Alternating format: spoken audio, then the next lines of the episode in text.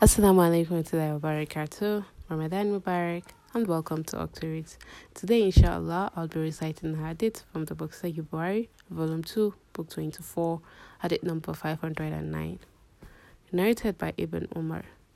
I heard Allah's apostle, may peace be upon him, while he was on the pulpit, speaking about charity. To abstain from asking others for some financial help and about begging others, saying, the upper hand is better than the lower hand.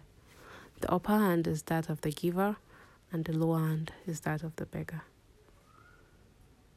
And that's it for today. See you tomorrow, inshallah. Masalam.